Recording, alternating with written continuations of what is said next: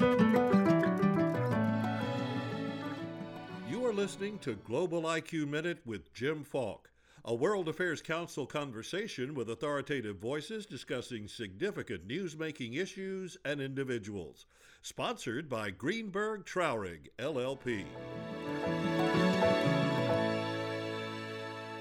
While the escalation of tweets, if not actions, between the United States and North Korea have dominated the headlines for several months, the announcement last Thursday that President Trump and North Korea's Kim Jong un was a showstopper. Few have followed Korea more closely than our guest, Scott Snyder, the Senior Fellow for Korea Studies and Director of the Program on U.S. Korea Policy at the Council on Foreign Relations. Scott is the author of South Korea at the Crossroads Autonomy and Alliance in an Era of Rival Powers, which was published just a few weeks ago. He has written extensively on South Asia and Korea and served as the project director of the Council on Foreign Relations Independent Task Force on Policy towards the Korean Peninsula. His visit to Dallas is a return to Texas, as he received his BA from Rice University, which was followed by a master's in East Asian Studies at Harvard University. Great to have you with us tonight, and what wonderful timing for you to be with us. Absolutely. So, in your blog post the day after the summit was announced, you wrote Kim Jong un's invitation to President Trump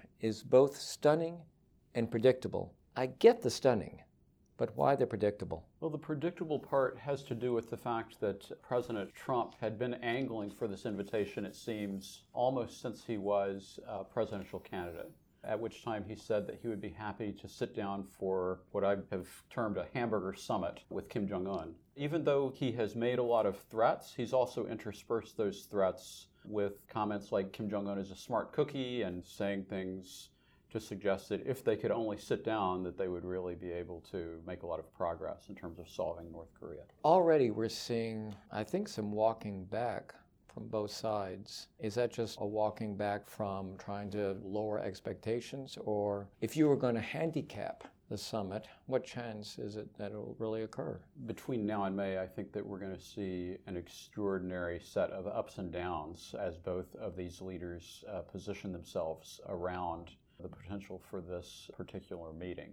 In some ways, I think that Trump and Kim Jong un are like two fishermen who have caught the big one, but they're not sure that their pole is going to hold. So it's not clear whether they're going to be able to reel him in. You know, it reminds me a little bit of when Menachem Begin and President Sadat met. But when you think about that, there was already so much discussion going on. And here, just today, Rex Tillerson was certainly fired in a pretty tough fashion. Who is going to be staffing President Trump, or is he really going to go in there as a Lone Ranger? That's a great question. Uh, we all know that President Trump said that his best foreign policy advisor is his own brain. At present, there is not a clear, visible channel or staff that would necessarily be prepared to negotiate all of the specifics that one would normally expect mm-hmm. related to this kind of meeting. I mean, normally a summit like this is the icing on the cake. That's right. We like our presidents to be closers, but Kim Jong un comes from a completely different political culture. And in some ways, it seems like Trump is playing to Kim Jong un's culture or even playing on his home court. Because really, if we're going to have a meeting at this early stage, all they can do is set the parameters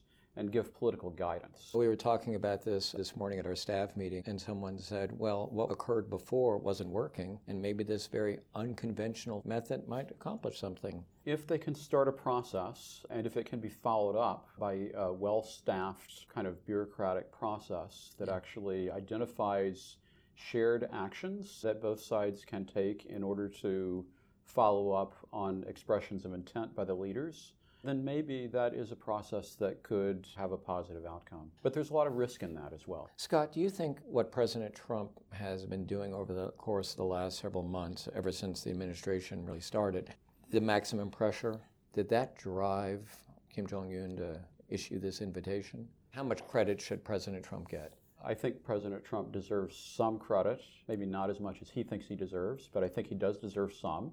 The maximum pressure campaign has been widely regarded as effective. Interestingly, I think also the rhetorical attacks on Kim Jong un have been a little bit more effective in drawing Kim Jong un himself out than many people would have liked to believe. I wouldn't have recommended that course of action. But as I look at it, one thing that President Trump has done is that he's focused people on the risks and costs of war.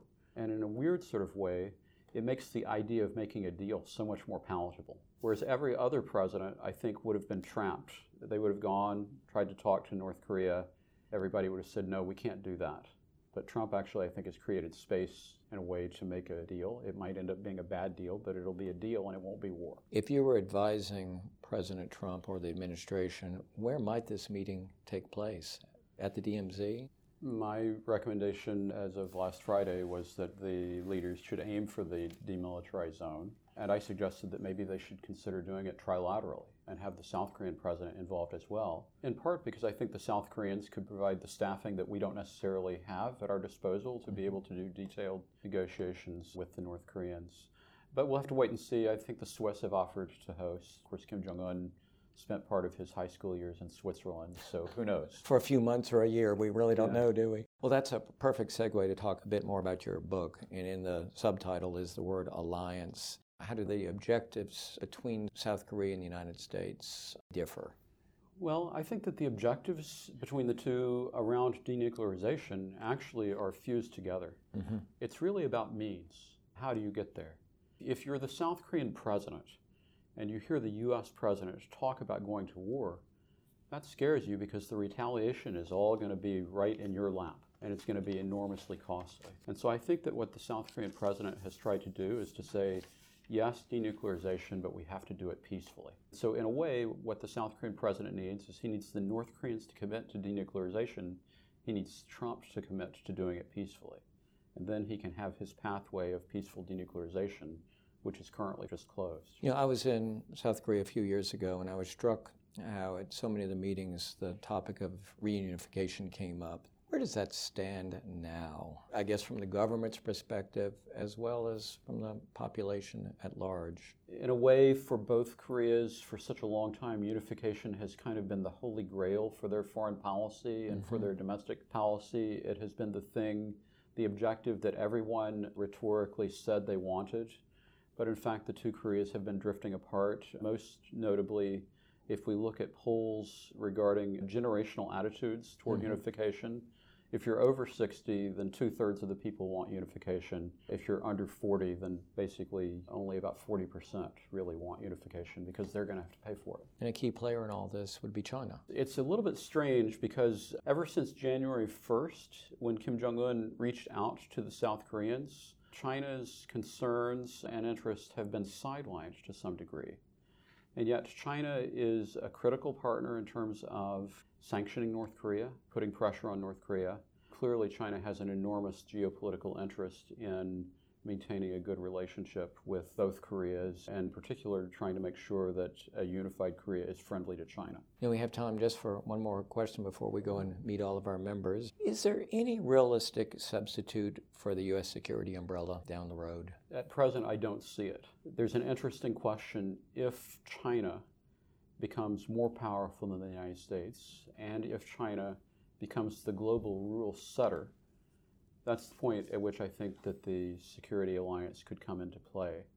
But for the foreseeable future, as long as the U.S. is the global rule setter, and as long as the U.S. is more powerful than China militarily, in particular in Asia, I think that the South Koreans are going to be looking to Washington for security. Well, Scott, I want to thank you for joining us. And I know your book has been doing well, but I think it's getting a little boost probably this week. The book is South Korea at the Crossroads Autonomy and Alliance in an Era of Rival Powers. Scott Snyder. Thank you so much. Thank you for listening to Global IQ Minute with Jim Falk a production of the World Affairs Council of Dallas Fort Worth. Subscribe and rate Global IQ Minute on iTunes, Stitcher, or your favorite app. For information about a World Affairs Council in your community, visit worldaffairscouncils.org. Global IQ Minute is sponsored by Greenberg Traurig LLP, a global firm with 2,000 attorneys in 38 offices across the globe. Visit the firm at gtlaw.com.